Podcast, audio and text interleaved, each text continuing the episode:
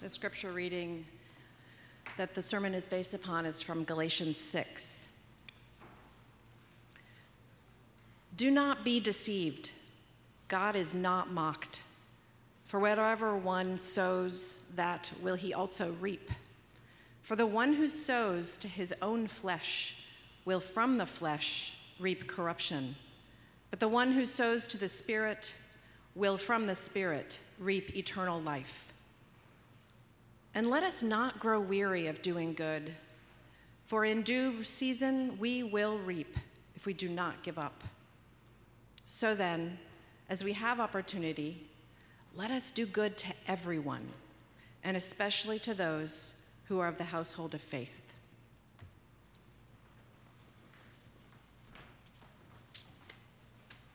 Let us go to the Lord in prayer and ask for his blessing upon us now.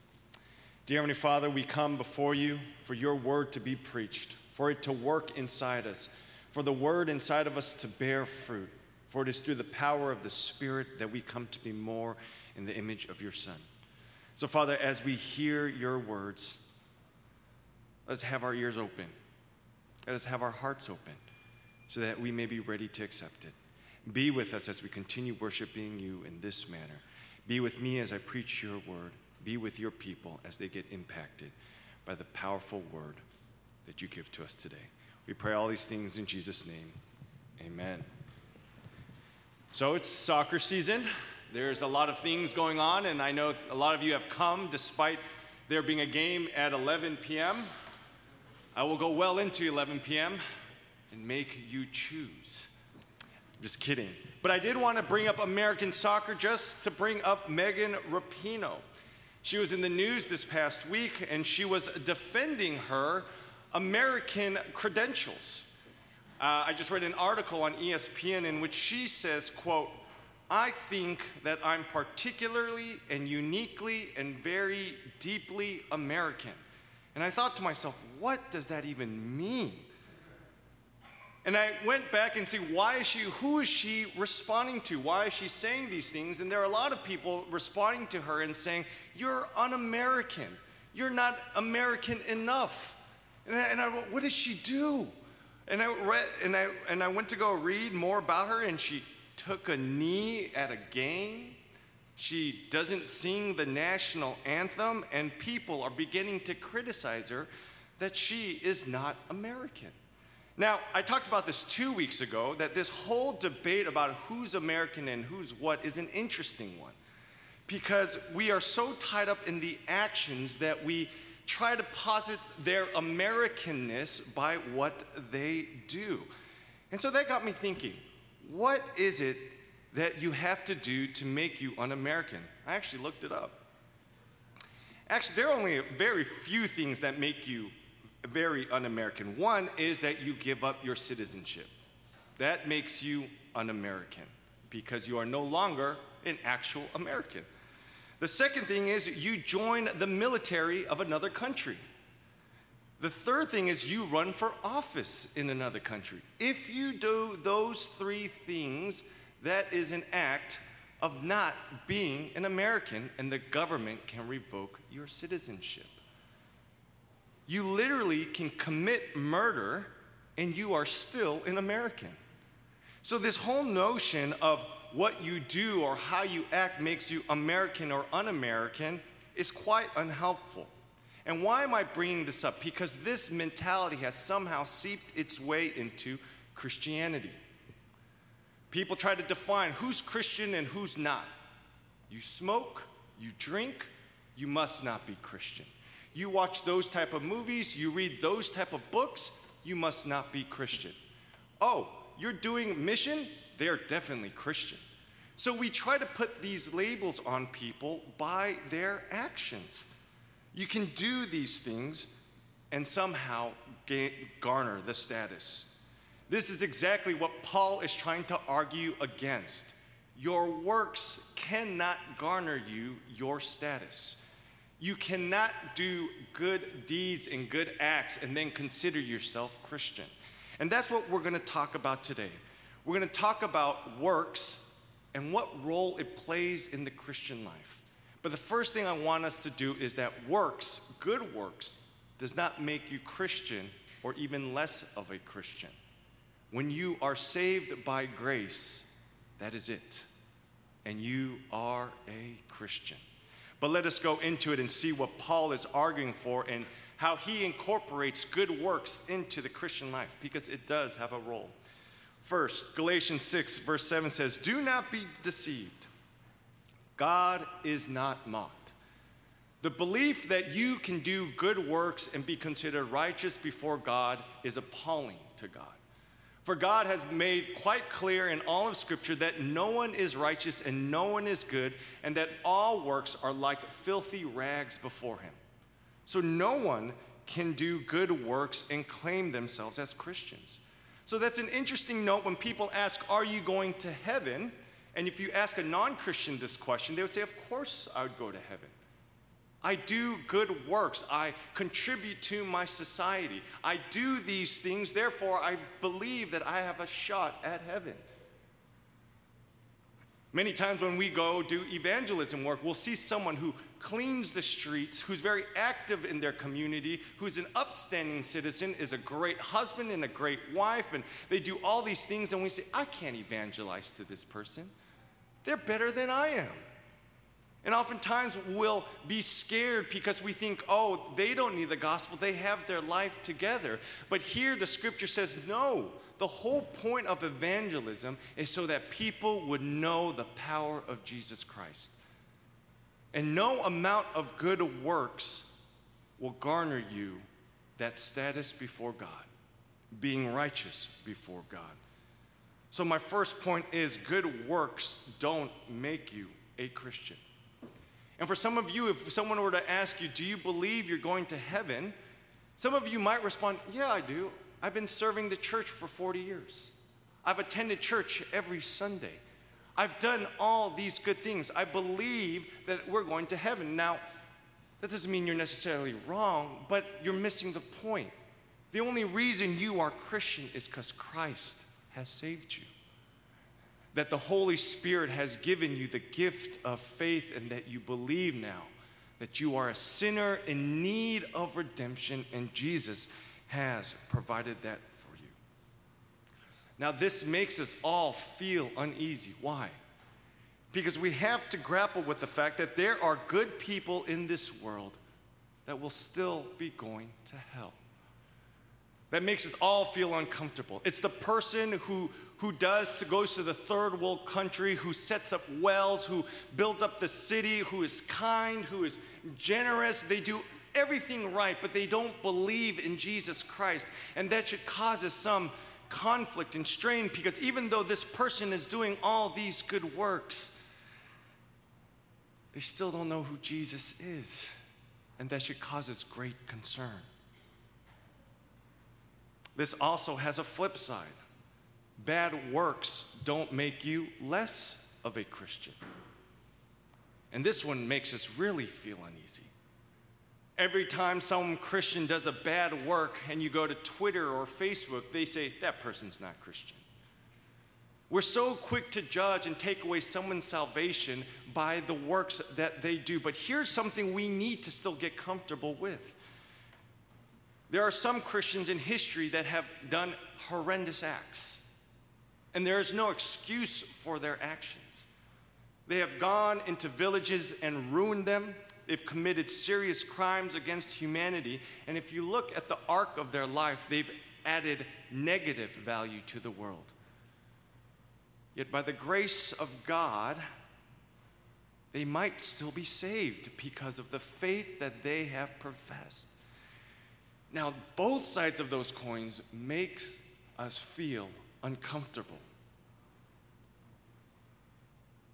But we have to believe in the grace of Christ that He can cover a multitude of sins, and that we can garner nothing to uh, achieve our own righteousness. That everybody, good and bad in our eyes, must depend on Christ alone.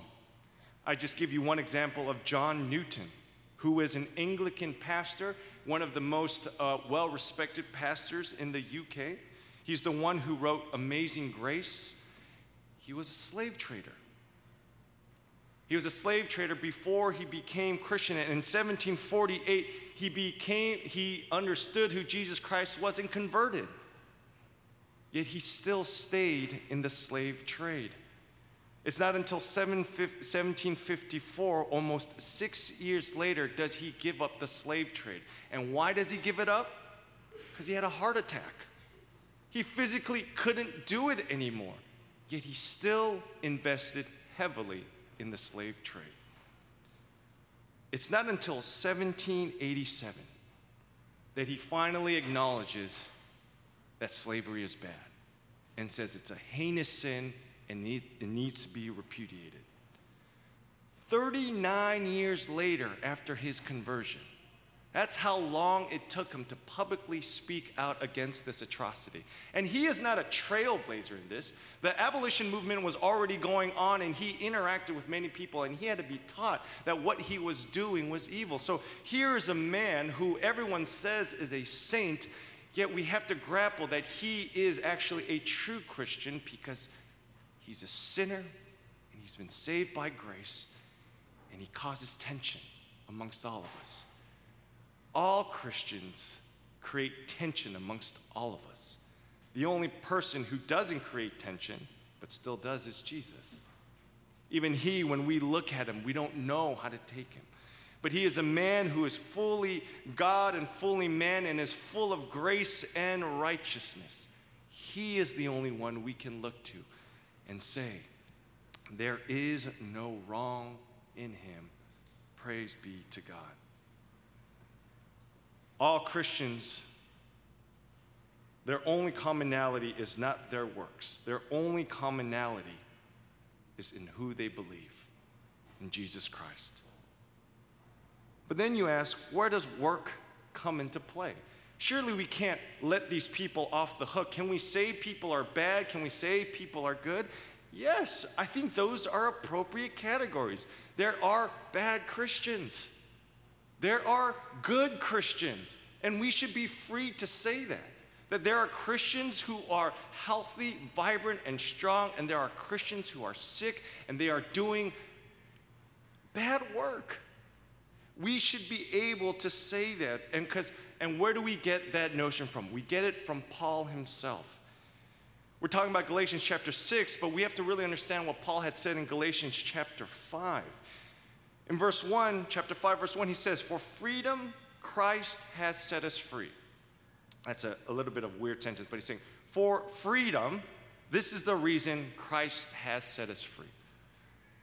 Stand firm, therefore, and do not submit again to a yoke of slavery.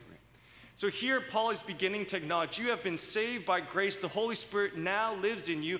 There is still a chance, though, you might fall back into sin with all your power and the power of the Holy Spirit, choose freedom. Do not go back into the yoke of slavery. And he develops this idea a little bit more in verse 13. He says, For you were called to freedom, brothers. Only do not use your freedom as an opportunity for the flesh, but through love serve one another. Here's that word, the flesh. Paul acknowledges, though you've been saved by grace, that the power of the flesh is still tempting. And there, there is sometimes a, a, a, re, a, a season where we fall for the flesh rather than fall for the spirit. And Paul is warning against this. And so, what does it mean to sow the flesh? Well, verse 8, chapter 6, verse 8, Paul begins to talk about it. He says, For the one who sows his own flesh will from the flesh reap corruption. A better translation would probably be to his own flesh will from the flesh reap the corruption of the flesh. And what does it mean to sow in the flesh? What does that mean? It's, it's, it's, it's, uh, it's a metaphor, but how do you sow actually in the flesh? Well, Paul tells us the outcome before telling us what actually what it actually looks like. If you are sowing in the flesh, here is what your life will look like as a Christian. As a Christian. Now, the works of the flesh are evident. This is chapter 5, verse 19. The works of the flesh are evident sexual immorality, impurity, sensuality, idolatry, sorcery, enmity, strife, jealousy, fits of anger, rivalries, dissensions, divisions, envy, drunkenness, orgies, and things like these. That is the outcome of sowing in the flesh. And I just want to look at some of the outcomes sexual immorality, idolatry, envy, and jealousy. How is it that you sow in the flesh? It's basically by giving into your own selfish desires. That is how you sow the flesh. Sexual immorality. How do you commit sexual immorality? By acknowledging that there is morals on sex. If there is a sexual ethic, the only way to go against it is by saying, I know what the ethic is, and so I'm going to go against it because I feel a certain way about sex. What is idolatry? It is conforming God into our own image. I think God should look like this. God should be made in the form of a golden statue. God should be a big statue that we worship. Yet God says, I will not be worshiped that way. But for generations, people have said, no, we want statues. We want to worship God this way. Envy and jealousy. It's the belief that you deserve something that your neighbor has, that you have inherent right to it, and your jealousy and fits of rage is because you deserve better, yet you don't have it. This is how you sow your flesh. You give into the desires and basically you give into your wants. It is the fundamental belief that you are king and that you deserve it all. This is where divisions come from envy, drunkenness, impurity. This is where all those things stem from. A selfish desire to show that you are God and that you deserve everything. So, the question is are you sowing in the flesh? It's worth positing the question to you all. Because again, Paul is not talking to non Christians and Christians at this point. He's talking to those who have been freed by Christ, and he's asking them, Where are you spending your time? Where are you investing your life? Are you sowing in the flesh, making sure that you get what you want, what you need at the expense of others? Far too often we don't stop and think, what are we pursuing and why do we pursue it? We just get into this motion and we say, I deserve it. This is what I need. This is what I deserve. This is what needs to be done for me. And everyone is subject to falling into sowing the flesh. Just last week, I caught myself daydreaming. And uh, usually, if you think about a pastor daydreaming, you think that I would be daydreaming about me preaching and all these people converting to Christ and saying, Yes, I love Jesus. Well, that's not what I daydream about, though I should. I was just daydreaming um, by myself, but thinking about how it would be nice to be in Italy with my wife, with my three children that are not yet born. and how we're just talking and we're eating good food, and they're telling me about how Harvard is and how Yale is and how they want to pursue all these things, and I'm just laughing and I'm saying, Life is so good. I caught myself daydreaming about those things. Uh, you laugh now, but it's, it's almost borderline sinful, I would say. Because that is what, even though I don't think about it, that's where I gradually gravitate towards. That is what I want to invest in. So I'm scared when I have children. Do I really expect them to go to those schools? I don't know. And so we have to just stop and think about ourselves. What is it that we want? What are we investing in? How do you spend your time? So many people are asked, What do you want at the end of your life? And so many people say, I just want family, good friends, and relationships. And then we ask them, Why are you spending 80 hours at work? Why are you not spending time with your family? Why aren't you investing in the things that you want to invest in? And people are like, I don't know. You just have to do these things. And so, as Christians, this is not a non Christian problem. This is a danger that we can all fall into very, very easily. And I'm not saying all those things that I dreamed about are bad. No. Go on vacation. If you get into Harvard, great. But the thing is, at what risk? Why are you pursuing those things? What do you think is the return in achieving some of those things? That is a question we need to ask ourselves. But Paul says, so don't sow in the flesh, sow in the spirit. Now, how do you sow in the spirit? Well, again, I'm going to do the same thing what I did for the flesh. Paul gives us what happens if you sow in the spirit, and I think that's helpful to see what happens. He says, if you sow in the spirit, you produce fruit. Here, verses 5, again, it says, The fruit of the Spirit is love, joy, peace, patience, kindness, goodness, faithfulness, gentleness, self control. Against such thing there is no law. So, the whole outcome of investing in the Spirit is that you would produce the fruit of the Spirit. And you see that this fruit is all directed towards the other.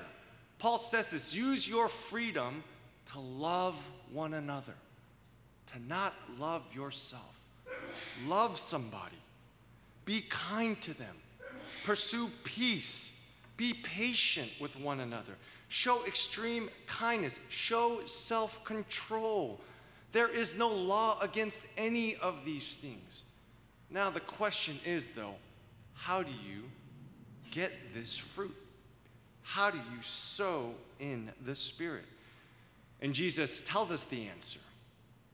In his parable about the sower, he gives us a view of how you sow in the Spirit. This is Matthew chapter 13, verse 23. He says this As for what was sown on good soil, this is the one who hears the word and understands it. He indeed bears fruits and yields, in one case a hundredfold, in another sixty, and another thirty. Did you catch that? How do you sow in the Spirit? you listen to the Word of God. It seems so counterintuitive. You would think that you would have to go and do good works right away. That's how you, that's how you bear the fruit of the Spirit. But yet God is saying, no, listen to my word. Sit and be still, and the fruit will grow. It is not the work that you do that causes fruit to grow is by simply hearing the Word of God. So let me get real practical. Here are some things that you can do to sow in the um, Spirit. One, you need to come to public worship service. What I am doing now is giving you the Word of God. When people come and read Scripture, they are giving you the living Word to you. When you sing hymns, when you talk to one another about the Bible, when you hear the Word proclaimed, the seed is beginning to grow. You are investing in the Spirit and you're beginning to reap the fruit that is coming before you. That is what you need to do. Participate in the public service. So, my challenge to all of you is, and I make this challenge to everyone try to attend 86% attendance rate at a public worship service. 86%. So I did the math. That means you get one month off or you don't have to attend any church. 86%. It's a challenge. I'm getting real practical. And this is a challenge that I'm not going to actually follow up on now, but maybe later. So just try 86%. That doesn't mean you have to be at ACC, but don't miss a worship service. It's that important. That is how fruit grows in your life. Two, the second thing you do, participate in the Lord's Supper. This is the visible word. Don't deny yourself of this. When I come up and proclaim these words, this is not Jeffrey's supper that I give to you. This is the Lord's Supper, and He's giving it to you so that you may grow, so that you may understand what the Lord is doing in your life. This is an essential thing, and that is why before I even came, Pastor David and Pastor Darcy established having the Lord's Supper weekly. It's that important. It's another means of getting the Word of God into your soul so that you would bear the fruit that is required of you. Third thing, meditate on the Word night and day. read the scriptures. And you know what? You don't even have to read the scriptures. You can listen to podcasts. You can hear other people read the scriptures. You don't even have to read the whole Bible. You can just talk about the Bible with friends every day. You can get creative with this, but as long as you're just in the Word talking about it, then you will begin to grow. And God promises that when you attain to these things, when you participate in the Word, the fruit will automatically grow. And you will begin to do works that you don't even know that you're doing, but you do it. One of the great things about being a pastor is talking to people and people saying, I don't feel like I'm doing enough for the Lord. And to me, it's crazy. You're doing so much. You pray for people, you talk to people, you're so kind and you're so gentle and you're so patient, and you're doing all these things. And they go, but yeah, that's not real Christian stuff. Because they have an idea of what a real Christian looks like, yet you don't know the effect that you're having on other, on other people. The fruit just begins to grow. You begin to serve. Yes, you have to be pushed a little sometimes, but for the most part, when you're attending the Word of God, you will automatically begin to grow in the Spirit. That is what the Lord promises us.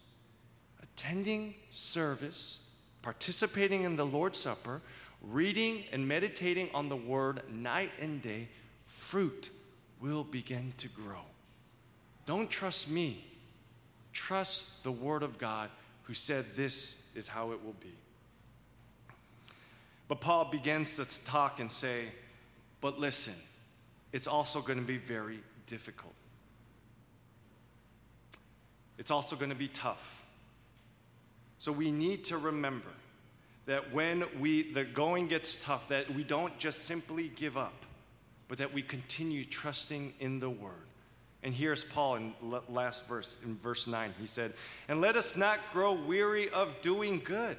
He acknowledges that doing good work is tough. So, as you're listening to the Word of God and as you're bearing fruit, it's not an easy ride.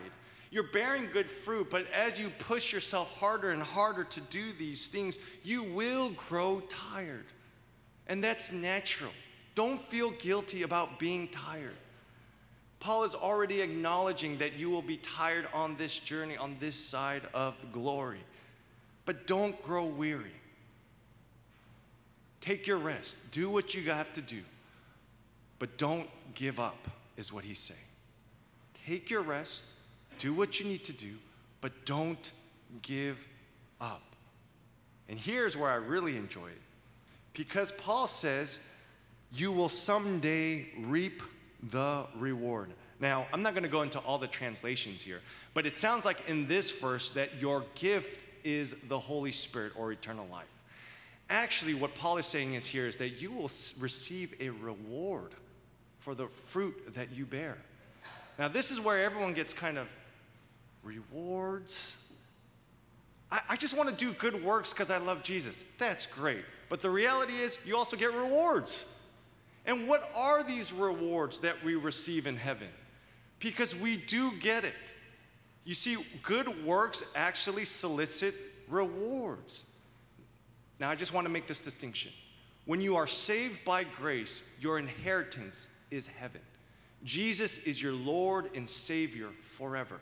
Despite doing good works or bad works, if you believe that Jesus Christ is your Lord and Savior, you are entitled to the inheritance that is yours. But Paul and Jesus do talk about some rewards that you get in heaven. And what are these rewards? Now, people start thinking about it like, is there a ranking in heaven? Uh, did you get more land? Did you get bigger room?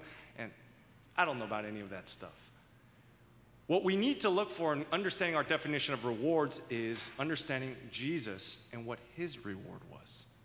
Because it is clear when Jesus is exalted and put on the right hand of God, he says, You have a reward.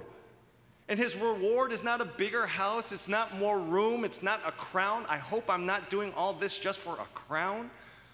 Jesus said, My reward is the people. That is my reward. What is your reward for reaping the Spirit? What is your reward for sowing in the Spirit? you're looking at them. This is your reward. Yes, Jesus gets all the glory, but as we disciple one another, as people come to faith through our ministries, as people grow in the faith here at ACC, we will talk about those things in heaven. We will be talking about how we influenced each other, how we were there for each other in our toughest times. And though it may be hard and difficult right now, we will talk about in heaven with great joy and with great happiness. And we'll say, This is what it was about. We are doing everlasting work right now, and we will talk about it in heaven. No one will care how much you made in heaven. No one will care how big your house was. No one will care that you are a manager at some store or office. All we will be talking about in heaven is how we influenced each other through love, joy, peace, and patience. We need to remember that this is our reward and that it's worth pursuing. I want to tell the story of Adoniram and Ann Judson. They are Baptist missionaries who went to Burma. And here is a couple that began to really understood what their reward was. I don't know if you've heard of them, but I just heard of Adoniram just offshoot, um, just eavesdropping on a conversation in seminary. So I went to go and I looked at them, and their story is amazing.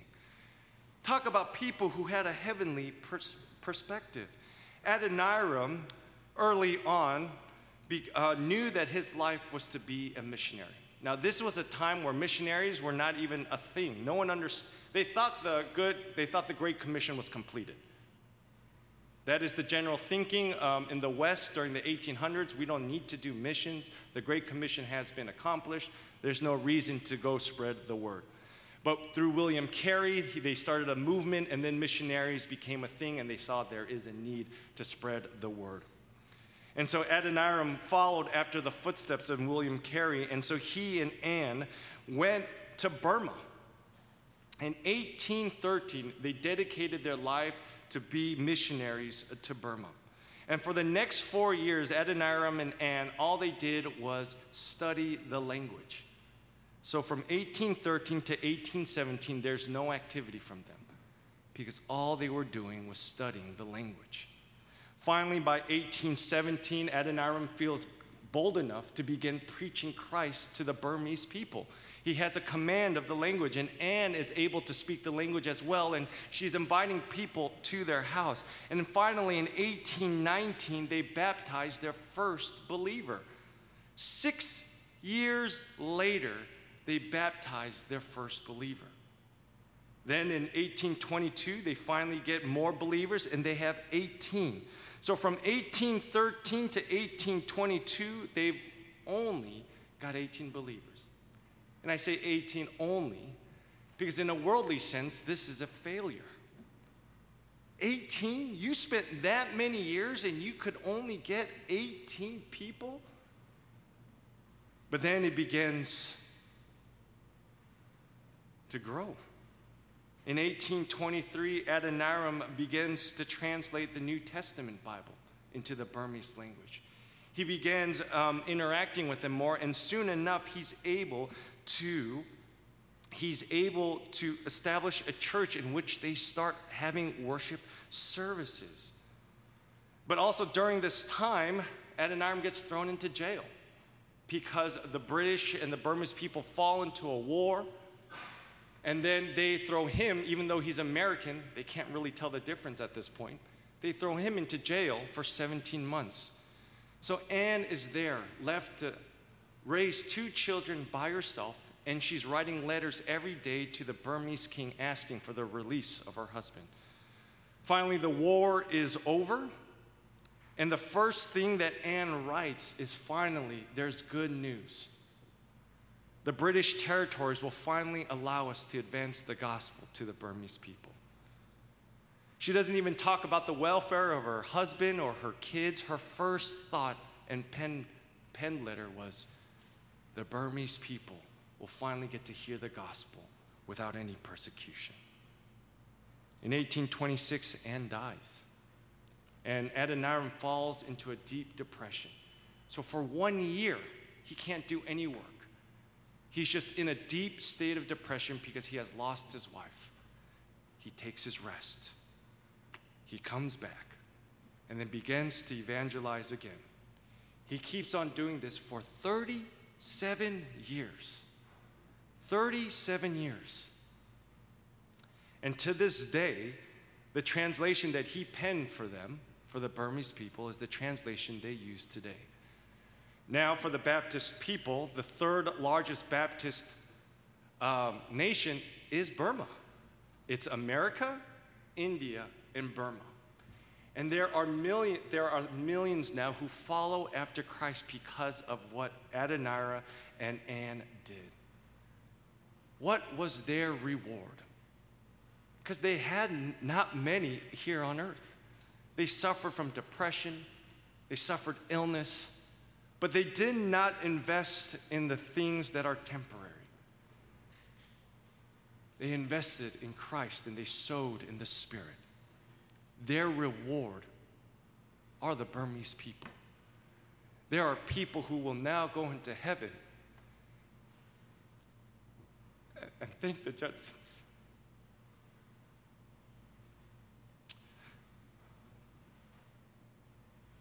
For forsaking their world and seeing that heaven is the true place to be. Judsons, their reward is the people. And when we see them in heaven, they will say it was absolutely worth it. Because Christ did it for us. And all this is worth it.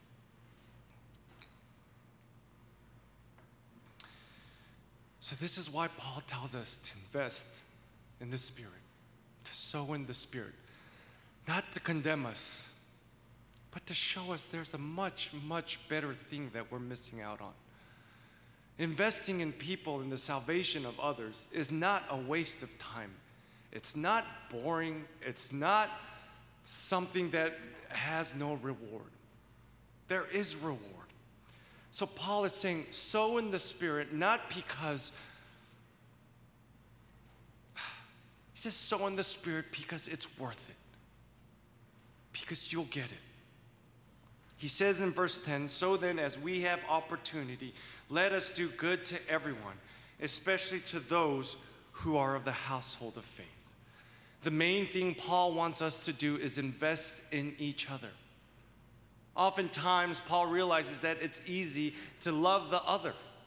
But first, what he calls us to do is to love one another here. This is where we love one another. This is where we invest. This is where we see the fruit of the Spirit. This is where God has called us to. And he says, enjoy it. Sit, listen to the word, grow in the Spirit, and receive the reward that has been promised to you. Brothers and sisters, let us not sell our life short. Let us invest in the Spirit so that on when heaven comes, we will reap the rewards. We will reap each other's fruits and we'll give glory to God. Let's pray. Dear Heavenly Father, we thank you for all that you have done. Father, we are all weak. Lord, we oftentimes, without even thinking, will begin to invest in ourselves and invest in the flesh. But Lord, you have given us something so much greater. You have given us your Son, Jesus Christ, as our Savior. And now that we can truly begin to live for you and to live for one another. So we thank you, God. We thank you that that power now resides in us, and we pray that we will begin to use it that we will not be scared, that we will not forget, but that we will remember and rejoice and call upon the Spirit to produce fruit in us, so that we may love each other well, and that you, that you may get all the glory. We thank you, God. We pray all these things in Jesus' name. Amen.